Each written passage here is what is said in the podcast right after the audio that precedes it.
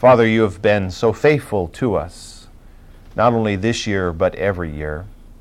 And as we look over our past, I trust that it is not with anger, but with joy, knowing that the Lord has led us. And Father, I pray that as we think of the future, it will not be with anxiety, but with faith, and that nothing will prevent us from resting in you in the present, recognizing that it's only in the present that we can truly experience God in all of His glory and His faithfulness, the joy and the peace and the comfort and everything that comes from you.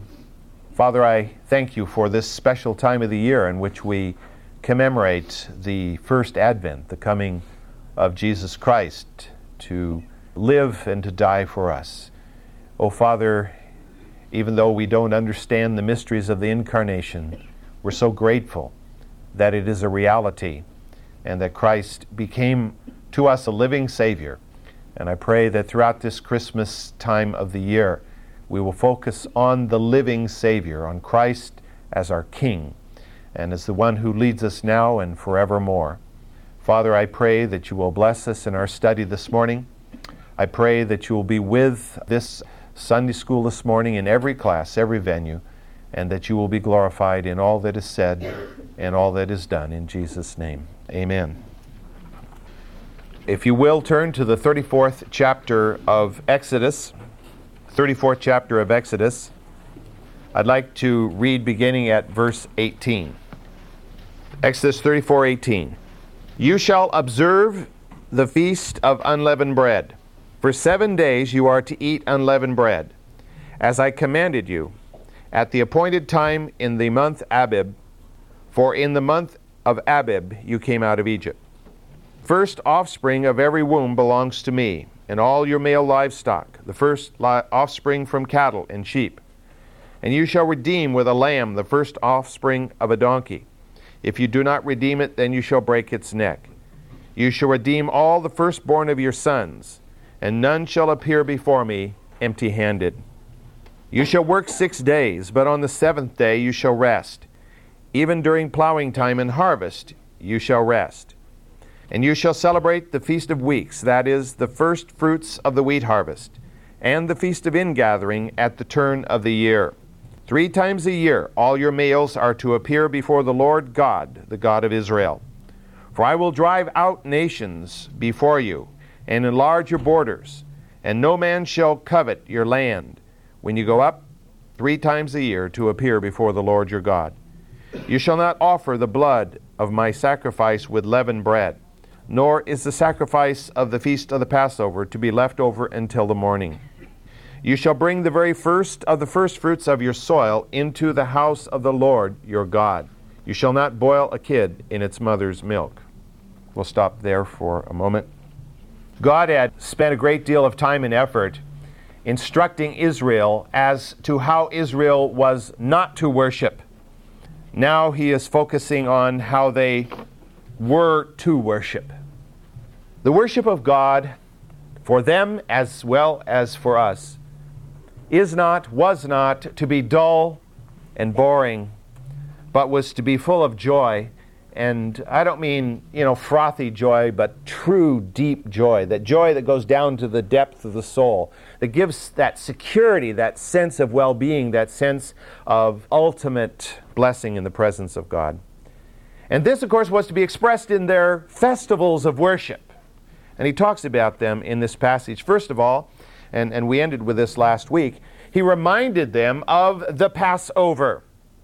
This, of course, was, I mean, they are just coming up to the uh, first anniversary of the Passover sometime in the near future as we look at this particular passage, and to the week long period of, un, the festival of unleavened bread, which preceded the Passover itself and they were to celebrate it. He, he told them he were to celebrate it in the same month, in fact, on the same day that it originally took place. So it was to be an annual thing that they were to remember. And of course, we know the significance of it because it would be then uh, thousands, 1500, 1400 years later, whatever the time frame is, that uh, Jesus Christ himself would become the Passover lamb and would die at the Passover season. And so this is a very, very important feast and festival for them to remember.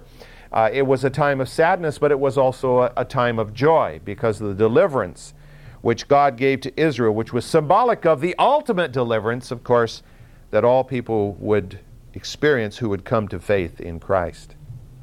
This, of course, we read in this passage, was to include the dedication of the firstborn, because as you remember, as the death angel swept over Egypt, the firstborn in all of those houses where the blood was not put on the lintels and on the doorpost, the firstborn died. But where the blood was, was placed there, the firstborn would live. And so the firstborn would, would be dedicated to the Lord, whatever that might mean. In some cases, they would actually uh, participate in, in uh, some form of service, in others, uh, they would simply be presented and God would give them back. I'm talking about people, of course. The animals would be sacrificed. Secondly, in this passage, we discover that he reminded them of the fourth commandment, and that is the keeping of the Sabbath. And the keeping of the Sabbath was not to be a drag either.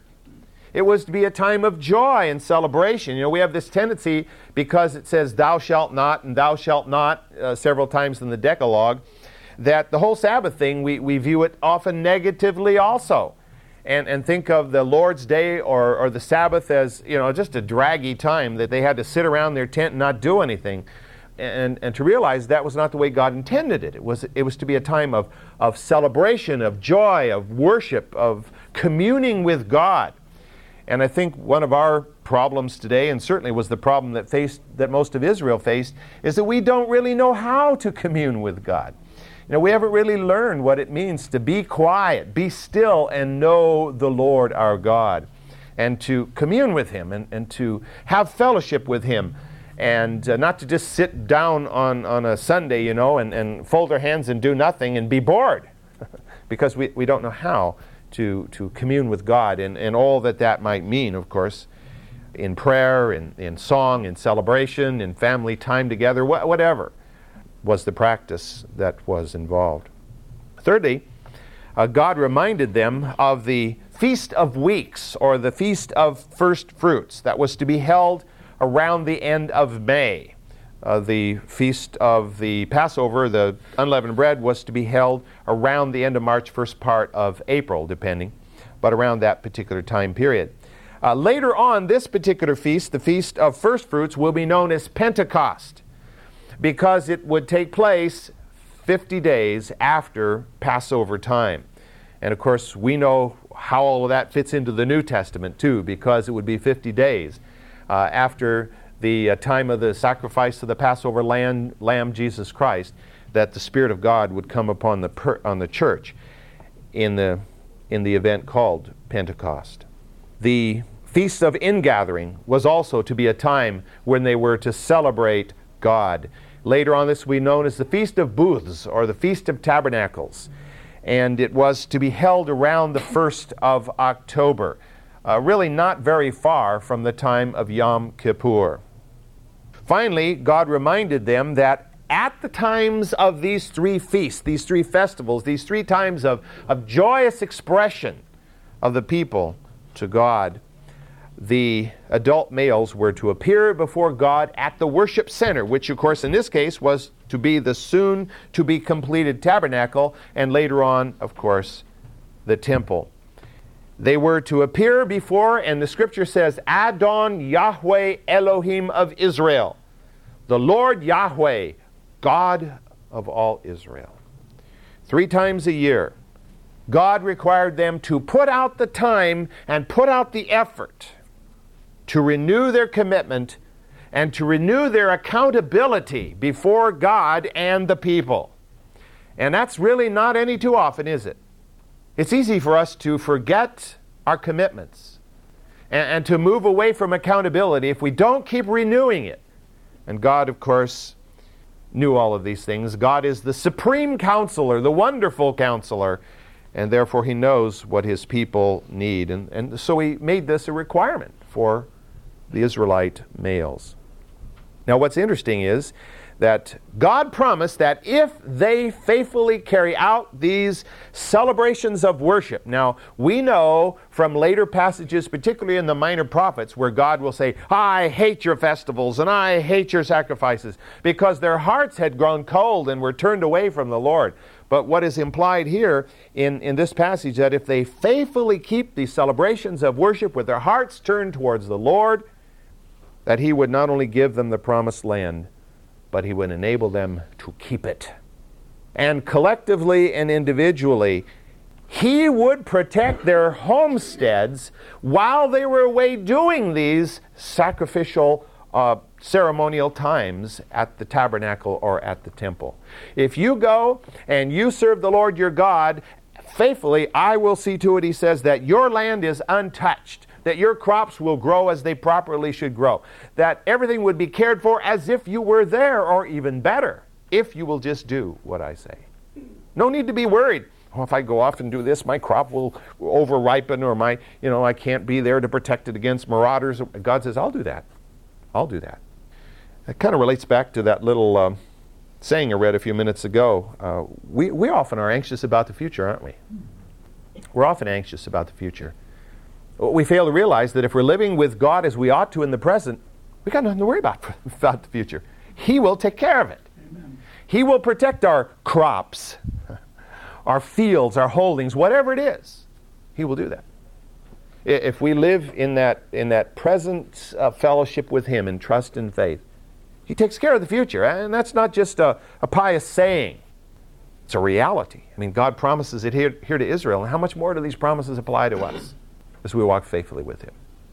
Verses 25 and 26, the last two verses I read in, in this particular passage, are exact repetitions of the 23rd chapter, verses 18 and 19. And they reflect here the need to exactly obey God concerning worship.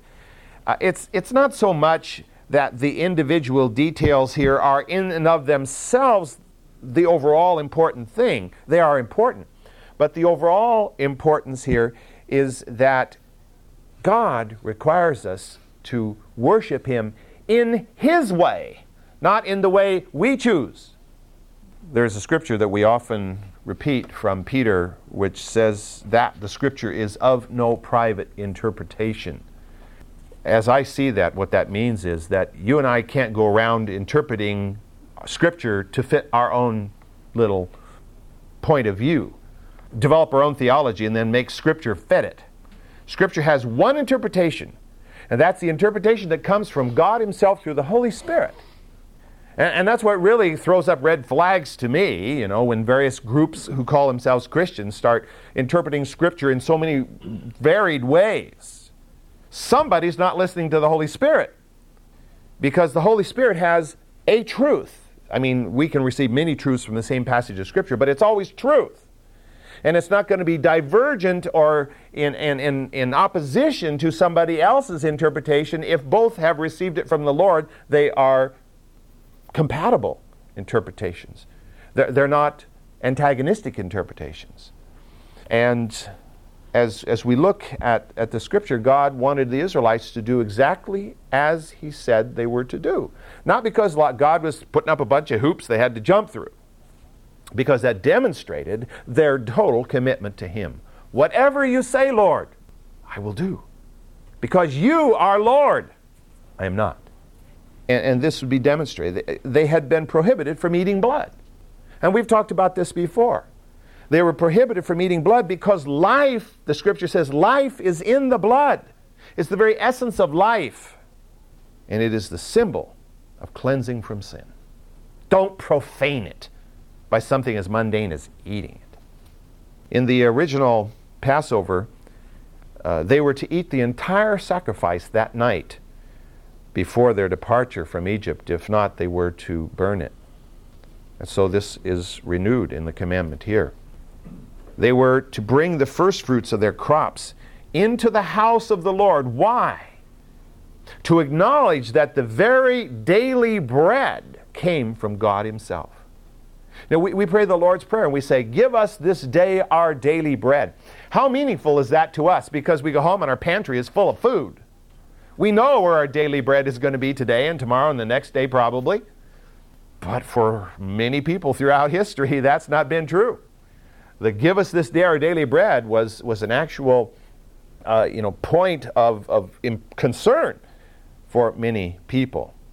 It, it, reminds me of George Mueller, who ran all those big orphanages in England uh, last century, and how he would establish, I mean, he ended up establishing orphanages for thousands of orphans without ever sending out a letter to all of his supporters saying, I need your support. He only went to one person, and that was God Himself. He says, God, this is our need. And somehow God, I don't know how God did it, you know. but God moved on people to provide. it's just amazing. And you know, sometimes it makes you wonder about ministries that send out, please, we're going to have to shut our doors. We aren't going to curtail our activities if you don't send us some money. You know, you wonder, I know, is God somehow shortened? Is his arm of, of help shortened? I'm not saying we shouldn't send out letters acknowledging need and requesting prayer. I think that's important. We wouldn't even know how to pray for people if that kind of thing wasn't happening. We, we, you know, it's important to get prayer letters, like uh, Kathy Urban's prayer letter here, and, and others, especially from our missionaries, because we wouldn't know how to pray, and we wouldn't know what needs to pray for but you know these these begging letters from the same uh, parachurch organizations that uh, don't seem to ever be able to quite make it. You wonder where uh, you know how much they're on channel with the God who is the provider of all needs. I think George Mueller would be a great example for many, I think, to follow. The prohibition against boiling a kid in its mother's milk is, of course, a bit of a odd one, it might seem to us. But, but I think it's an example, at least, of God's concern about inhumane treatment.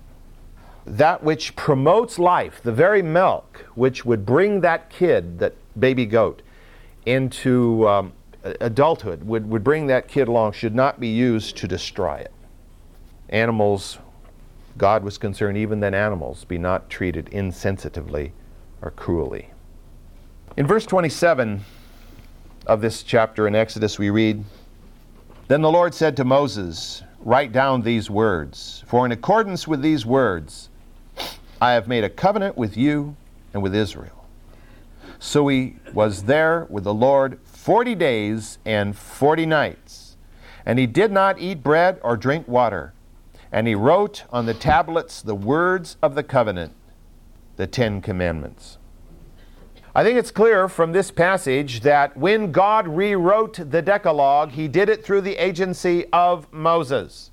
God himself, with his, with his great finger of fire, or however he did it, uh, carved the first Decalogue, but now Moses had the job of chipping out the letters, uh, the, the little symbols, the Hebrew words in the stone as God dictated. God had already told him, You cut out the tablets, Moses, and Moses had cut out the tablets, and God says, You bring the tablets up the mountain, Moses, and Moses took them up the mountain as God had commanded. And now God says, You carve the letters, Moses.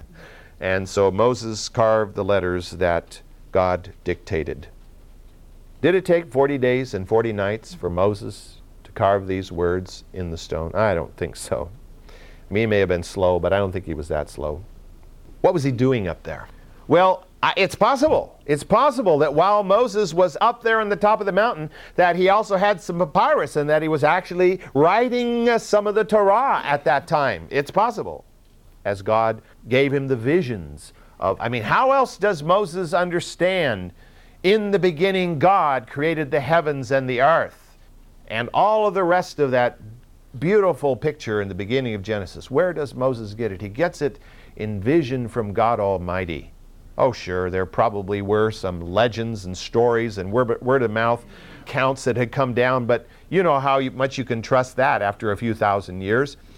So obviously, God had to give him the vision, and maybe it was at this time that he had the vision whereby he began to pen the truth of what had actually happened in the beginning.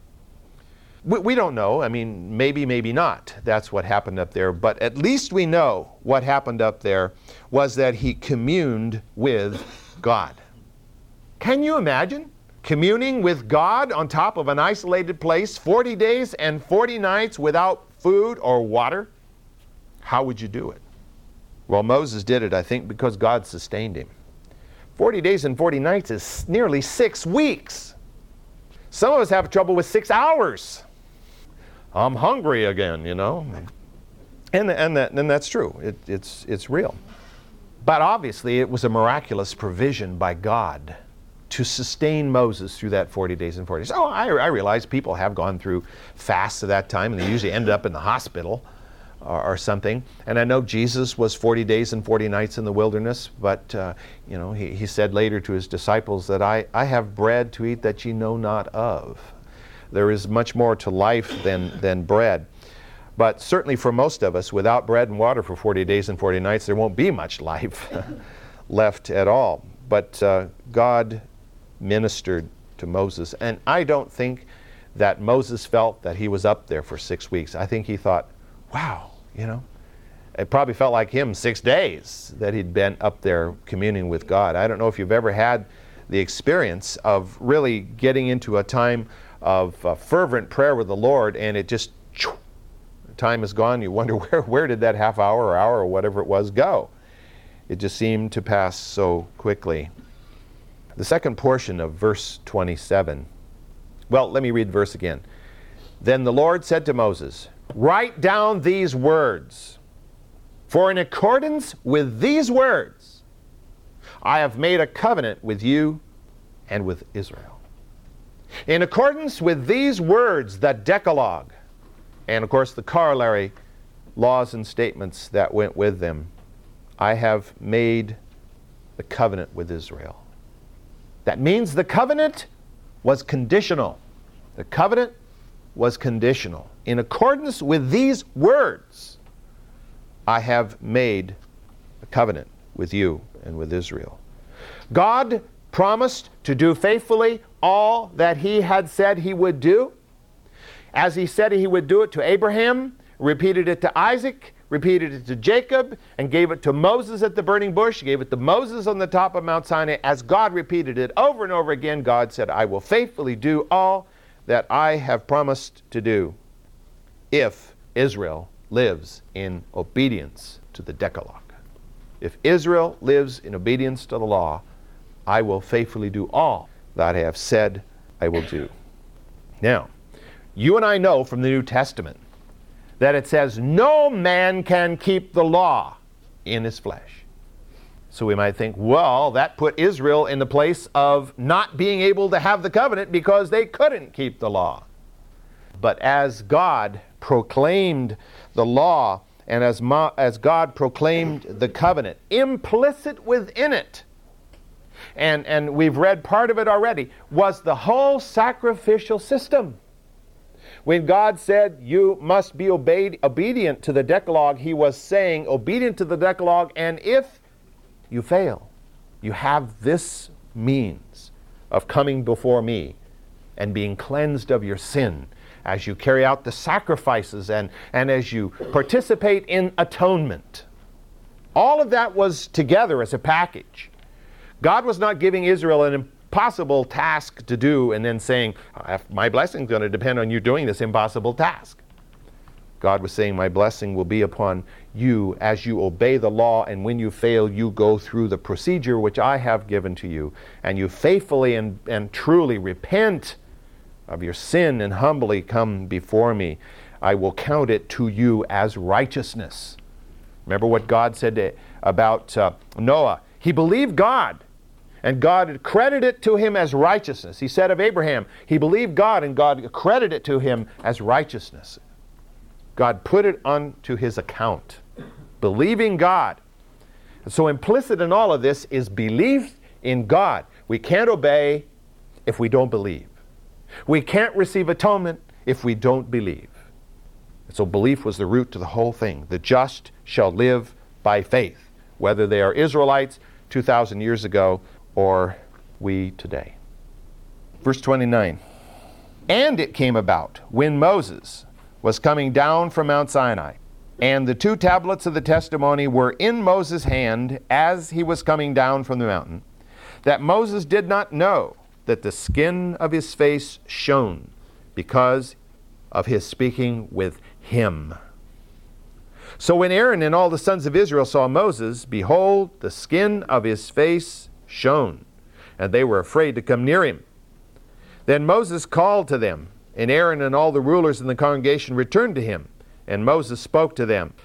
And afterward all the sons of Israel came near. And he commanded them to do everything that the Lord had spoken to him on Mount Sinai. When Moses had finished speaking with them, he put a veil over his face. But whenever Moses went in before the Lord to speak with him, he would take off the veil until he came out. And whenever he came, uh, came out and spoke to the sons of Israel what, had, what he had been commanded, the sons of Israel would see the face of Moses, that the skin of Moses' face shone. So Moses would replace the veil over his face until he went in to speak with him. This man Moses goes through some pretty wonderful stuff, doesn't he? Amazing, amazing things. And to, and to realize, though, in spite of all of this, that you and I have a greater privilege than Moses to know God.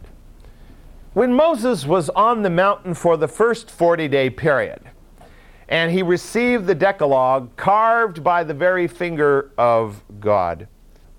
The Israelites during that time were seduced into heresy and idolatry. While Moses was communing with God, his people were down there worshiping a golden calf in all of its sensuality. And when Moses, you remember, came down the mountain, he came down the mountain in holy rage, shattering the stone tablets and delivering a fiery chastisement. I mean, almost like a man possessed, of course, but a man possessed of God. He would destroy the golden calf and, and, and he would read Israel the right act, as we might say today. Well, because of all that, Israel, although their memory wasn't always really good, at this moment Israel was remembering and now that Moses was back up on the mountain for another 40 days and 40 nights, they were very meekly, patiently, obediently waiting out the period of time for Moses. They weren't going after any other gods. They were waiting for Moses because they knew that they dared not test God any further if they wanted to survive either individually or corporately. So, the story is very different when Moses comes down the mountain the second time. He's not coming down the mountain with this thing in his head. You better go down, Moses, because your people are chasing after idolatry. They're, they're doing the wrong thing. And Moses goes down with all these mixed emotions. What's going on down here, you know? And he meets Joshua and comes down the mountain and sees them and flings the stone tablets down the mountain. This time he comes down the mountain in peace. His heart is filled with the shalom of God. As he comes down the mountain, carrying these two stone tablets, which he himself cut out, which he himself carved the letters at the dictation of God. And as he came down, his, his face was glowing, radiating the presence of God. Been there 40 days and 40 nights. But he'd been with God 40 days and 40 nights the first time, but didn't say anything about his face glowing. Well, there was something about his presence with God this time which just imbued his whole being with, with God's reality. And I think, of course, God allowed this to happen to impress Israel, to impress the people. God, of course, shielded Moses from the fullness of his glory for reasons that we've already talked about before. But even with that shielding, just having been in God's presence for 40 days and 40 nights, he came down the mountain with a face that was eerie I mean, it was unearthly in its glow. I mean, if you and I were to walk up and walk over and see somebody walking down there, you know, there was this big halo of glow all around them, and your face was radiating, you know. We'd think, wow, either they were got too close to, uh, you know, some nuclear accelerator or, or something happened. Nothing we've ever, of course, seen before. It frightened the Israelites, and we can understand why. I think they thought Moses has become a spirit. or, or this is an angel It looks like Moses coming down off the mountain. They didn't know what this was. It's only when they heard his voice, they heard his voice, that Aaron stopped in his tracks and turned around and looked and acknowledged that this was Moses. And the other rulers of Israel, were told, came back and were willing to listen to Moses. And as the people witnessed the, the leaders and Aaron there, they're not being vaporized and not dropping over dead, therefore it must be okay. And so they slowly crept back to hear what Moses had to say. You know, in modern days, you go to, um, to teaching, you, you, you, go to classes on how to teach Sunday school or, or in public schools or whatever. They talk to you a lot about visual aids, right? Visual aids. Visual aids are important. Well, I think Moses used a visual aid here, not just his glowing face, but I think he held up the Ten Commandments. I think before the people he said, This is what God is saying. And I, as your leader, and I, as the prophet of God, command you to obey these words. I mean, Moses had authority. His face was radiating the presence of God. The people had been well chastised. And so they had a heart to hear. And as Moses held up these Ten Commandments before all the people to see, carved in stone, what they couldn't have seen before because he had shattered them at the base of the mountain before they had ever had a chance to see them, he held them up and said, This is what God has, is saying to us. This is what we must do. And he commanded them to obey. Well, I think the people had a heart of fear, a fear, a, a right fear a fear of God. And the scripture tells us in Proverbs several times that the beginning of wisdom, the fear of God is the beginning of wisdom. If you don't fear God, you don't even have the beginning of wisdom. You know where that puts worldly wisdom today? In a cocked hat. And so, as Moses came down with these words, glowing face, the Decalogue, the whole thing here, they had a mind to listen and a heart to assent. Yes, we will do what God has said. And I think they sincerely meant it. I'm sure you and I have all had the opportunity to pray a prayer to God, and we sincerely meant it. But a week later, we violated what we made, you know, promise to God in that prayer. Well, Moses didn't even know his face glowed. It's pretty hard to see your face, isn't it? it's pretty hard to see. I know some of us have noses big enough that we can actually see it, you know hey, that's glowing. I, I, know. I, I, think Moses had more things on his mind than to look at his nose, if he even could have seen it. And uh, so he didn't even know his, his face was glowing until they told him. And so he developed a habit then of wearing a veil over his face when he spoke to the people so they wouldn't be frightened. So they would listen to him instead of look at him and, you know, starry eyed or wide eyed and wonder what kind of an unearthly being is this. Now, I think it is also obvious in this passage that Moses put on this veil at first so that the Israelites would not be distracted, not be frightened, not think that something was queer here, but they would listen to the voice of Moses as he instructed them concerning the will of God. And I think this carried on for a significant period of time. But, as you know from your reading of the New Testament, the glow will fade. And as the glow faded, Moses continued to wear the veil, only now not to protect them from the glow, but to keep them from knowing that the glow had faded. Let me read that from 2 Corinthians chapter 3. 2 Corinthians chapter 3, Paul is speaking here concerning apostolic ministry and he says in verse 7, chapter 3, verse 7, if the ministry of death in letters engraved on stones came with glory, so that the sons of Israel could not look intently at the face of Moses because of the glory of his face, fading as it was. Then over in verse 13, not as Moses, who used to put a veil over his face that the sons of Israel might not look intently at the end of what was fading.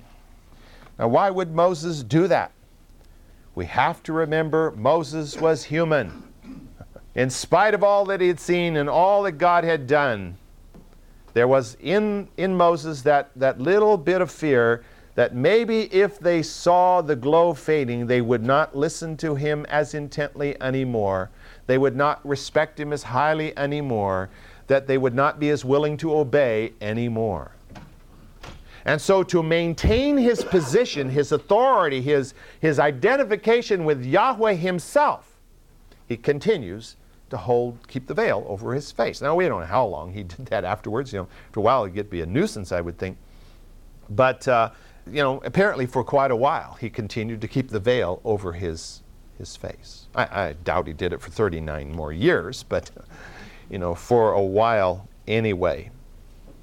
Chapters 35 through 40 of Exodus describe for us the actual construction of the tabernacle and its dedication. Basically, these chapters repeat. You'll notice how the scripture does that. It repeats, it repeats and repeats. I mean, it tells us over and over again. God barely ever says something one time. That's why it's so dangerous to take some little statement someplace in the scripture and ferret that thing out and make that some kind of a cornerstone of a new sect. And people do that over and over again. You know, it's like going to, to a, a verse in Second Maccabees, which most of us probably haven't used devotionally too much and using those two verses as the cornerstone for building the entire doc- doctrine of purgatory. Now, for you and for me, we don't even consider Second Maccabees to be a Bible book. Well, if you belong to the Roman Catholic Church, you do, because those nine apocryphal books are considered to be part and parcel of the actual Old Testament. So whatever's in there can actually be foundation to doctrines too. But, but the um, the Protestant movement rejected those books as being non biblical. And, and therefore, the foundation of that doctrine, whatever biblical foundation it had, was kicked into a cocked hat right there. Of course, I, I should also um, affirm the fact that much of Roman Catholic doctrine was based on Aristotelian thought. And Aristotelian thought, of course, makes something like purgatory very rational and reasonable. So God is here in this set of passages now saying things he's already said before, but before he, were his instructions. This is how to do it. Now we have the record of how they did it. And how they did it was according to the directions. Isn't that amazing? So I am not going to go through the detail of, of these five chapters, but we are going to look at certain parts. And we won't have time to do much of that today, but Ken has brought, interestingly, a couple of diagrams that came out of their Bible, uh, which I'll, I think I'll pass these out in January when we get back because we won't have much time to uh, uh, deal with it today. But it kind of gives pictorial representations of what was actually made and, and the tabernacle and all that was put together. And it's probably kind of good to have that in front of you, as Ken was saying, a picture is worth a thousand words, or that at least was what he was implying uh, this morning. So I really appreciate him going to all the work of making these up, and we'll use those in January when we uh, finish up. But I do want to talk about a few of the a few little passages through this this section uh, because they're kind of key passages, I think, and we'll probably just get to maybe uh, one of them uh, or two maybe this morning and then we'll, we'll finish up in January. By the way, we're continuing the study of the life of Moses here. But as we move on in the study, of course, we'll be moving primarily to Numbers because Numbers is the next historical book. We will be looking at some of the key passages in Leviticus in, in, in making the transition. But as we go through Numbers, of course, we'll be bringing other Leviticus and Deuteronomy passages in because they, they fit into the historical context, because we're doing this historically as we look at the life of Moses chronologically. And so we will get through the whole Pentateuch, but not verse by verse through all of the uh, books of the Pentateuch, uh, as we have pretty well done in, uh, for most of Exodus anyway. But we'll be bringing some of those other passages in. If you look at the 35th chapter here of Exodus, verse 20, then all the congregation of the sons of Israel departed from Moses' presence. And everyone whose heart stirred him, and everyone whose spirit moved him, came and brought the Lord's contribution for the work of the tent of meeting, and for all its service, and for the holy garments. Then all whose hearts moved them, both men and women, came and brought brooches and earrings and signet rings and bracelets, all articles of gold. So did every man who presented an offering of gold to the Lord. And every man who had in his possession blue and purple and scarlet material, and fine linen, and goat's hair, and ram's skin dyed red, and porpoise skins, brought them. Everyone who could make a contribution of silver and bronze brought the Lord's contribution. And every man who had his, in his possession acacia wood for any work of the service brought it. And all the skilled women spun with their hands and brought what they had spun in blue and purple and scarlet material and in fine linen. And all the women whose heart stirred with a skill spun the goat's hair. And the rulers brought the onyx stones and the stones for the setting for the ephod and for the breastpiece and the spice and the oil for the light and for the anointing oil and for the fragrant incense. The Israelites, all the men and women whose heart moved them to bring material for all the work which the Lord had commanded through Moses to be done, brought a free will offering to the Lord. I think it is very, very important to note that this tabernacle and all of its furnishings was built not from conscripted labor, not from tax money, but from freely given wealth and skill. All of the material needed for the construction of the tabernacle came from the people. They had this stuff with them. That's amazing when you think about it. They got it where? In Egypt. That didn't make it profaned material. Just because the gold had originally belonged to Egyptians didn't mean it was cursed gold because it was dedicated to God's service. And they brought this material willingly. And the scripture says, they gave willingly from hearts stirred. The, the Hebrew literally means lifted up to God. Their hearts were God oriented. And, and, they gave it out of joy, not out of compulsion. You know, as, as the scripture so clearly teaches in the New Testament, you know, God loves a hilarious giver. Laugh yourself silly as you drop your money in the plate, you know. And that doesn't mean laugh so silly because you're putting a dime in, you know. they also worked willingly with heart skill, uh, uh, uh, stirred up with skill. God gave them through His Holy Spirit the edge on their own ability. They already knew how to spin, but God gave them that extra ability to spin finer and better material than they had ever spun in their lives before. Can, can you imagine the joy of these people? Knowing that they were working together in unity in obedience to God. There is no more important place for the church to be than in unity doing the will of God. Instead of bicker, bicker, bicker, bicker, bicker, little groups here, little groups there, bicker, bicker, bicker. Get it together in unity and serve God. And then the thrill of seeing the skill they had used by God to produce something they didn't even know they could do. I mean, it wasn't just plain old ordinary stuff they were spinning, it was a work of art.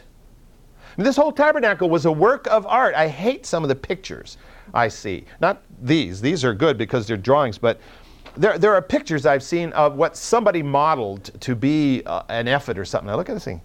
Yuck, I don't think it looked like that. Looks like some four year old made this thing. I think it was a thing to behold. I think the whole tabernacle was a thing to behold. Uh, God gave, I mean, God is in this thing. God gave them the skill to do what I don't think I could do in a thousand years. I know I couldn't do in a thousand years. And, and so this whole thing turned out to be a glorious, beautiful structure because it was for the service of God. God wants the best not because God is arrogant, but because God knows that if we don't give our best, then we're not only shortchanging Him, we're shortchanging ourselves. And our attitude to him, towards Him is wrong. Wrong. If we don't consider Him the Almighty God, most important being in this universe, and the one that we are here to serve above all else, setting everything else aside. Jesus said, You can't serve me if you don't hate your brothers and sisters. He didn't mean literally hate them, but in relationship to how much you love God, everybody else is an inferior position. But of course, at the same time, you're to love your neighbor as yourself. I mean, it all fits together. God wants the very best. Because if we don't give our very best, we're demonstrating lack of true obedience and concern, and our attitudes are wrong. And so that's what he's receiving from Israel, and, and that's why I believe this was an absolutely glorious and beautiful structure. And all the implements were perfect eh, under God's inspiring hand. Well, we better pick this up on January 5th